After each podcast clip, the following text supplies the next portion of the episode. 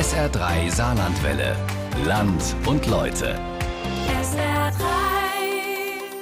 Radio hat Zukunft, Radio hat aber auch Geschichte. Und in Deutschland ist sie 100 Jahre alt.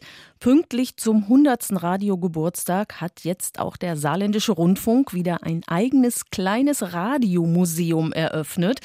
Und das zeigt, das Radio ist heute nicht museumsreif, hat aber durchaus Ausstellungswert. Unser Land und Leute von Thomas Biemesdörfer. Ausstellungswert vom Sammeln sehenswerter Radios. Freitag, 8. September 2023. Ein sichtlich gut gelaunter und entspannter Intendant des Saarländischen Rundfunks eröffnet ein Radiomuseum im Funkhaus Hallberg. Knapp 100 Jahre nach der allerersten Sendung des Unterhaltungsrundfunks in Deutschland, am 29. Oktober 1923. Die fand statt in Berlin und kam aus dem Voxhaus am Potsdamer Platz. Das Gebäude hat den Zweiten Weltkrieg nicht überstanden. Das Radio schon. Martin Grasmück freut sich auf diesen eigenen Beitrag des SR zum Jubiläum. Wir feiern 100 Jahre Radio und das ist wirklich ein Grund zum Feiern. Und wir wollen den Menschen, die uns hier auf dem Hallberg besuchen, ja auch was bieten. Wir wollen ihnen auch aufzeigen, wie wir arbeiten, uns transparent machen, aber auch aufzeigen, wie die Entwicklung eines Massenmediums war. Und dieses Massenmedium hat große Chancen, aber wir sehen zum Beispiel auch, dass es auch große Risiken birgt. Denn über Massenmedien kann die Bevölkerung dann auch beeinflusst werden. Und diese Risiken, wie wir sie zum Beispiel ganz schlimm im Nationalsozialismus auch hier im Saarland dann erlebt haben, die muss man auch aufzeigen. Und das kann dann auch für die Gegenwart nochmal zahlreiche Lehren bringen, was ich sehr hoffe. Das Radio in Deutschland ist also ein Medium mit Vergangenheit. Und die war nicht immer einfach oder unproblematisch. Zwei Diktaturen hat das erste elektronische Massenmedium gedient. Zuerst den Nationalsozialisten von 1933 bis 1945, dann im Osten der SED bis 1989. Aber das Radio in Deutschland war und ist inzwischen längst auch so viel mehr als nur ein Lautsprecher für Propaganda und Durchhalteparolen. Eine Schule der Demokratie, ein verlässliches Informationsmedium, ein Tor zur Welt und eine Lupe auf kleine und große Sorgen der Hörerinnen und der Hörer. Radio kann gute Laune bringen und Emotionen wecken. Es kann unterhalten, informieren und bilden. Und Radiogeräte wecken Erinnerungen. SR-Intendant Martin Grasmück. Es ist ganz toll, dass wir jetzt mit diesem wunderbaren Museum den Menschen auch nochmal aufzeigen können, wie die Entwicklung gelaufen ist und ihnen vielleicht auch Geräte nochmal zeigen können, die sie in ihrem Leben selbst vielleicht bei der Großmutter oder bei den Eltern erlebt haben. Für mich persönlich ist die goldene Europataste zum Beispiel beim ITT Schaub Lorenz so ein Radio, was ich ganz, ganz toll fand, weil ich schon meine Hausaufgaben gemacht habe zusammen mit der Europawelle und meine Eltern waren nicht ganz so begeistert, aber aus meiner Sicht auch von heute betrachtet, war das die richtige Entscheidung damals. Radios sind Lebensbegleiter. Die etwas älteren Jahrgänge jedenfalls haben alle eine ganz besondere Beziehung zu diesen an sich ja eher nüchternen technischen Geräten. Es ist ein Verhältnis so gar nicht abstrakt oder alltäglich, sondern oftmals warm bis wehmütig. Auch bei Martin Grasmück, Radiomacher, dann Hörfunkdirektor, jetzt Intendant des Saarländischen Rundfunks, war das in jüngeren Jahren nicht anders. Also wir hatten so ein Radiogerät, das war über der Couch im Wohnzimmer angebracht. Und ich habe mir damals einen Spaß gemacht, als ich entdeckt habe, dass man an diesem Rädchen drehen kann, was es alles an Wellen und, und Radiosendern gab, auch ausländische. Und zu dem Zeitpunkt waren dann zum Beispiel auch noch gewisse Funksignale, die man empfangen konnte mit diesen alten Empfängern.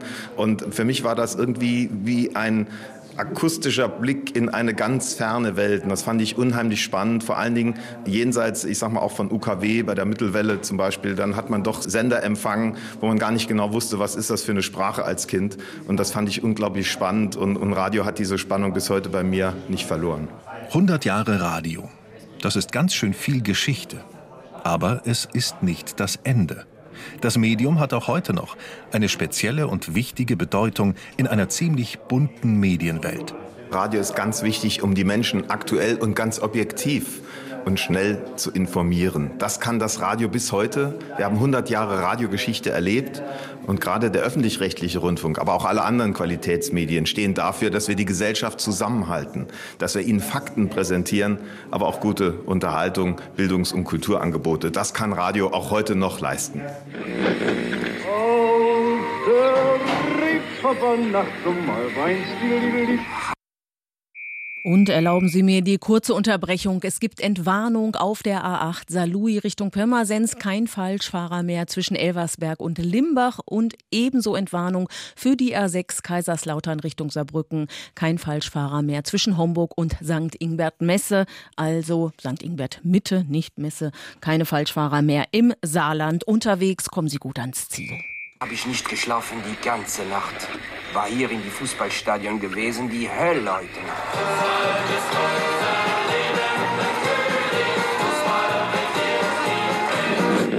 Unser Thema heute, Schule, Lehren, Lernen. Deutschland braucht eine Bildungsoffensive. Sag mir, wo die Blumen sind. Wo sind sie geblieben? Das Museum auf dem Saarbrücker Hallberg ist mit seinen 16 laufenden Metern überschaubar.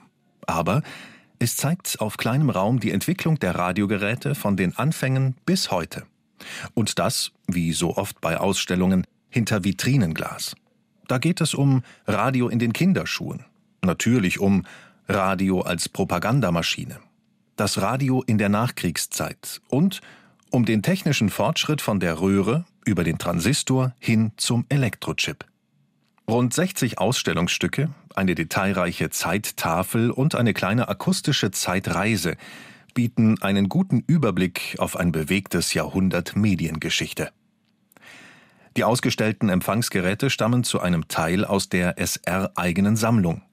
Geholfen haben aber auch das Museum für Kommunikation in Frankfurt, das Landesmuseum für Technik und Arbeit in Mannheim, bekannt auch als Technoseum, und nicht zuletzt hat das Historische Museum Saar Radios zur Verfügung gestellt. Dessen Leiter Simon Matzerath weiß, warum Radiogeräte ganz besondere Objekte der Sammelleidenschaft sein können. Solche Geräte muss man aufbewahren um sich zu vergewissern, warum Dinge früher so waren, wie sie waren. Und gerade in unserer Zeit, wo sehr viel sehr pauschal in Frage gestellt wird, ist es wichtig, Dinge zu haben zur Vergewisserung, Zeugnisse, Zeugen der Zeit. Und dafür sind eben diese Radiogeräte wichtiges Objekt und deshalb müssen sie auch in Ausstellungen. Alte Rundfunkempfänger. Was macht aus ihnen mehr als, abschätzig gesagt, Elektroschrott hinter Glas? Sie erzählen Geschichte und Geschichten und überraschen oft durch ihr unkonventionelles oder auch nur zeittypisches Aussehen. Sind sie also Kulturgüter? Sind sie gar wertvoll? Anke Keller arbeitet im Mannheimer Technoseum als Ausstellungsmacherin. Sie hat dort zum Radiojubiläum eine umfassende Schau elektronischer Medien in Deutschland zusammengestellt. Auf Empfang, so der Titel. Wert, sagt Anke Keller, hat hier nicht unbedingt nur mit Geld zu tun. Wertvoll misst sich auch nicht immer in Preisen oder so. Manche Sachen kann man jetzt gar nicht genau äh, preislich einordnen. Es gibt natürlich wahnsinnig seltene Stücke oder die ersten von etwas. Wir haben einzelne Geräte, die vielleicht seltener sind oder die nicht jeder hat. Wir haben auch viele selbstgebastelte Radios beispielsweise. Das sind ja Unikate an sich. Wir haben einen Empfänger, der wahrscheinlich in einem KZ gebaut wurde mit Materialien, die man eben dort vorgefunden hat im KZ Oranienburg das ist natürlich was, was einmalig ist. Da lässt sich der Wert auch überhaupt nicht bemessen. So, warte, ziehe ich mal jetzt aber mal Handschuhe. Das ist Ulrich Michels. Seit vielen Jahren Sendertechniker beim Saarländischen Rundfunk und neuerdings auch Museumskurator der Radioausstellung auf dem Saarbrücker Hallberg. Für ihn sind es lauter kleine und große Schätze, die da als Ausstellungsstücke und Leihgaben per Paket aus Frankfurt und Mannheim ankommen. Das ist interessant. Da ist so ein bisschen, ist ja schon beschriftet.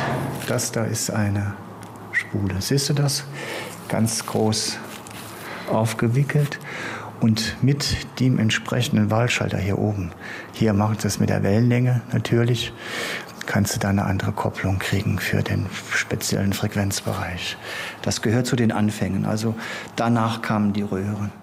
Gut 25 Jahre hat Ulrich Michels am Mittelwellensender in Heusweiler gearbeitet. Seine Liebe und Expertise gilt daher nicht nur den Empfangsgeräten. Er kommt auch bei historischer Ausstrahlungstechnik ins Schwärmen. Also sowas gibt es in Deutschland vielleicht dreimal noch. Das ist was ganz Verrücktes, dieses Teil. Und zwar ist das, wenn du so willst, der erste integrierte Schaltkreis. Das siehst du hier unten in der Röhre eingebracht. Schon Bauteile. Das ist unglaublich, dieses Teil. Pass mal auf. Der ist von 1926. Der OE 333 von Löwe. Schätzungsweise würde ich mal sagen, zwischen 12.000 und 15.000 Euro wird das Ding wert sein. Die Elektronenröhre oder Triode war über Jahrzehnte sozusagen der Alleskönner und das Lasttier der Rundfunktechnik. Mit ihrer Hilfe werden Radiowellen erzeugt und ausgestrahlt. Und ohne sie gab es vor Erfindung der Halbleiter auch keinen Rundfunkempfang. Sowohl die Sender wie auch die Empfänger im Radiouniversum waren ohne Röhren stumm. Röhren leuchten, Röhren werden heiß. Röhren sind oft aus Glas und Keramik und können zerbrechen. Und sie sind für Laien kompliziert. SR-Techniker Ulrich Michels steht vor einem ganz besonderen Exemplar. Der Senderröhre TH504V der französischen Firma Thomson. Also da ist jetzt zum Beispiel der Kathodenanschluss, das siehst du, da geht es jetzt ein bisschen tiefer in die Röhre rein. Dort sitzt dann schon die Heizung und darüber dieses komische, geriffelte ja, Bild da drumherum, das ist das Gitter. Und damit wird die Röhre gesteuert. Ne? Also das ist eine, eine sehr schöne, die müssen wir halt eben fürs Radiomuseum muss man die ein bisschen fassen, dass es nicht umkippt und ein bisschen sauber machen. Ne? Die hat ja 60 Jahre hat die auf dem Buckel.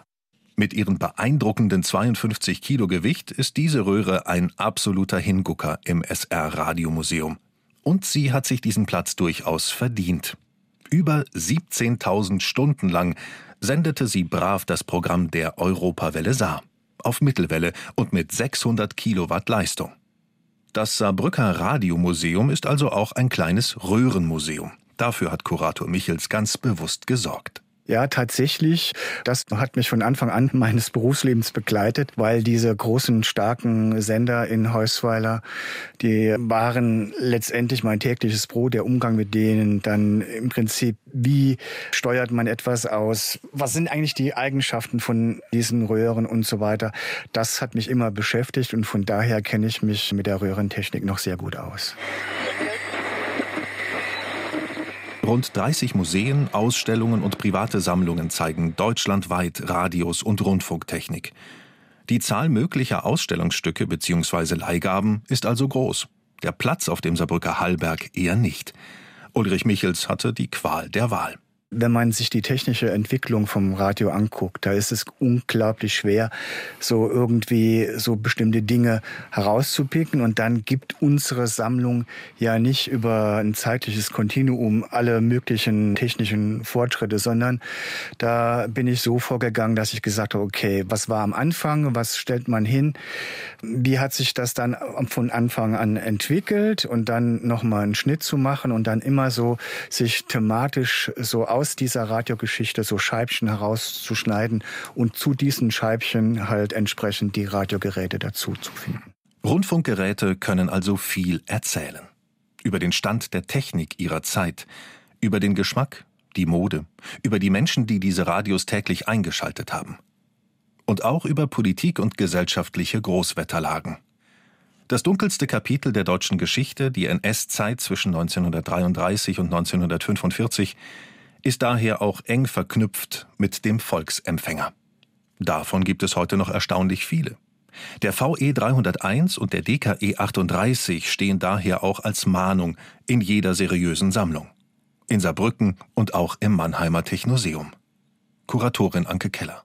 Das ist der deutsche Kleinempfänger, kurz DKE 38, ein sogenannter Gemeinschaftsempfänger, ein Radio, das zu Propagandazwecken von den Nationalsozialisten produziert wurde. Den Volksempfänger kennt man ja, den ersten, den VI 301 und das ist ein ja, Nachfolgemodell. Der DKE ist auch als Goebbels-Schnauze bekannt, hat so eine Schnauzenform, quasi war noch günstiger als der eigentliche Volksempfänger und diente natürlich dazu, das Radio, den Rundfunk unter die Menschen zu bringen. Im Saarbrücker Radiomuseum ist ein auf roten Karton gedruckter Warnhinweis aus der NS-Zeit zu sehen, dass das Abhören ausländischer Sender ein Verbrechen gegen die nationale Sicherheit sei.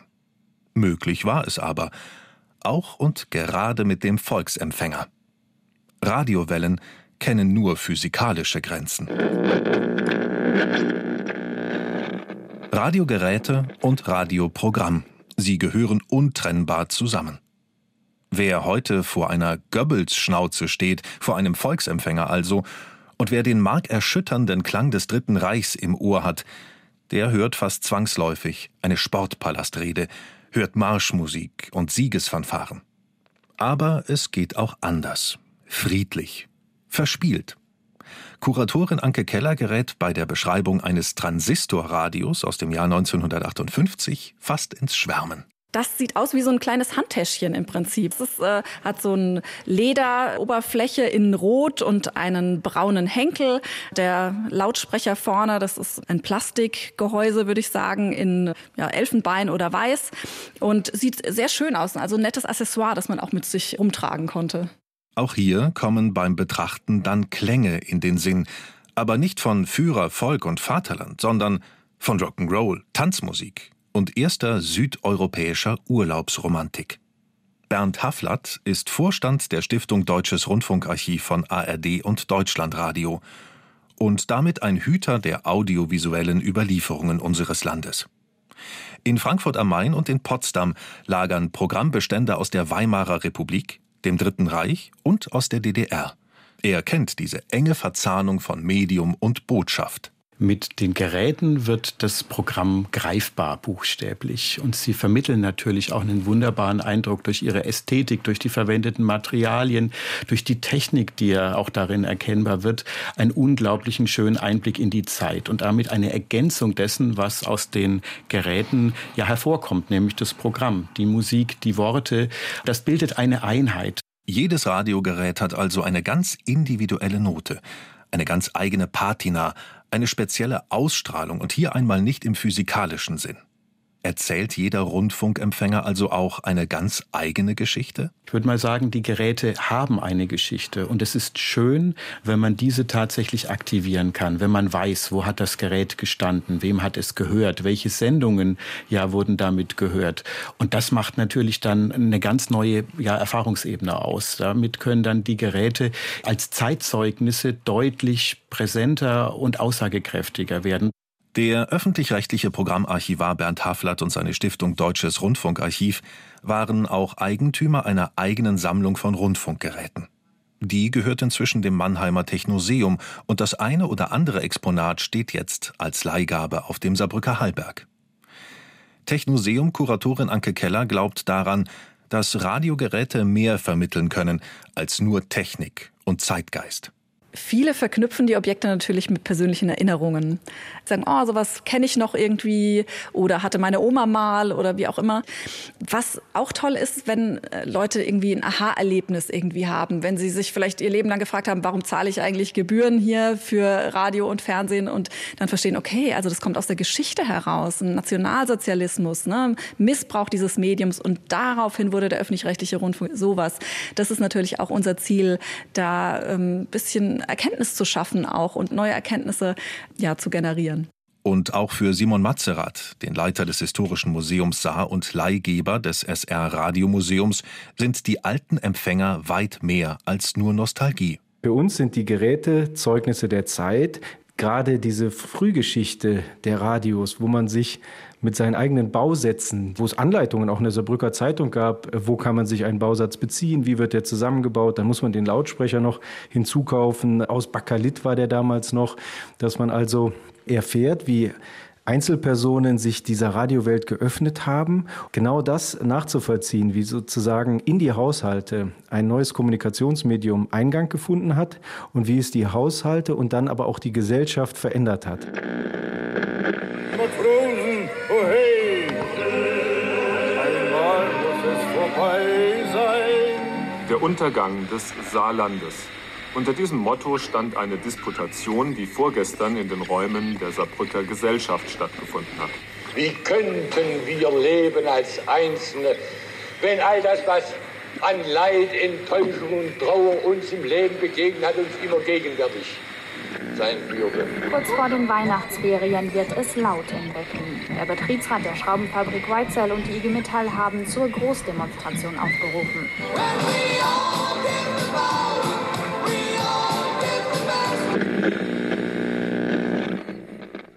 Radiomuseum des Saarländischen Rundfunks steht auch eine Flasche. 0,3 Liter obergäriges Alt. Kein Urpilz. Und eigentlich auch keine Bierflasche. 2003 kam eine Marketingagentur auf den Gedanken, für eine Düsseldorfer Brauerei mit Radiogeräten zu werben, die ebenso aussehen. Sogar als Radiowecker haben die Werbegeschenke funktioniert. Die Idee dahinter ist schon etwas älter.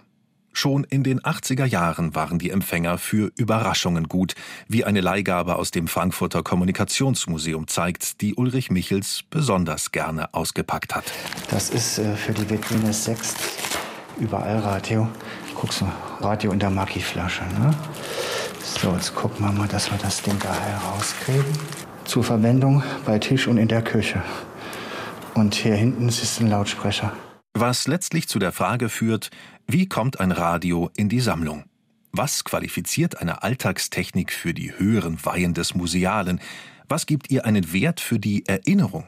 Anke Keller vom Mannheimer Technoseum hat dafür eine überraschende Antwort. Aus Sicht der Nutzer und Nutzerinnen ist es ja oft, es muss irgendwie alt sein und es wird nicht mehr gebraucht. Ja? Dann äh, kriegen wir in der Regel Geräte angeboten. Wir nehmen aber auch gerne ganz neue Objekte. Also nicht erst, wenn was alt ist, ist es museumsreif, sondern gerade Gegenwart und auch Zukunftstechnologie ist jetzt was, was wir vermehrt auch sammeln wollen. Nur das gibt niemand einfach mal so ins Museum, wenn er es natürlich noch verwendet.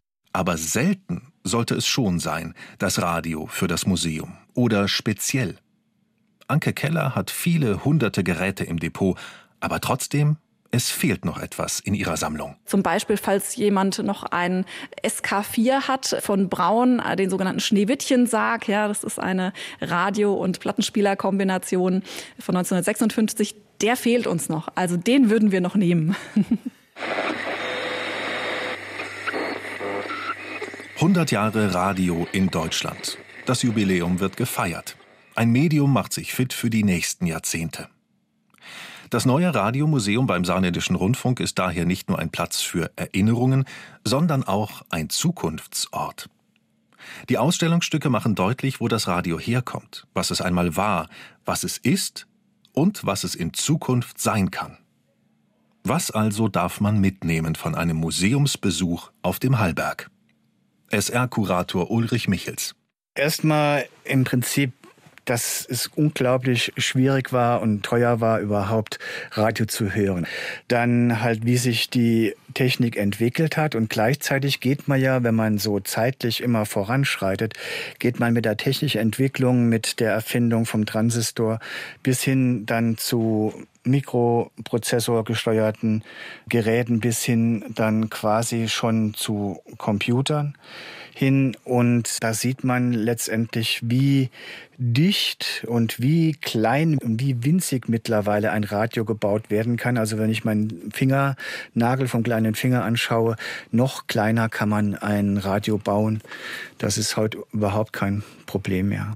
Die Radiogeräte mögen also immer kleiner werden und am Ende gar nicht mehr groß auffallen. Das Radioprogramm, die Inhalte, die Zahl der Menschen, die täglich einschalten, die laufende Sendung, den Podcast, die Audiothek im Netz.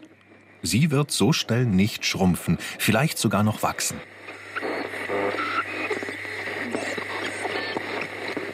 Das war unser Land und Leute von Thomas Biemesdörfer, Ausstellungswert vom Sammeln sehenswerter Radios. Das Ganze können Sie im SR3 Podcast in der ARD Audiothek oder auch auf YouTube nochmal hören.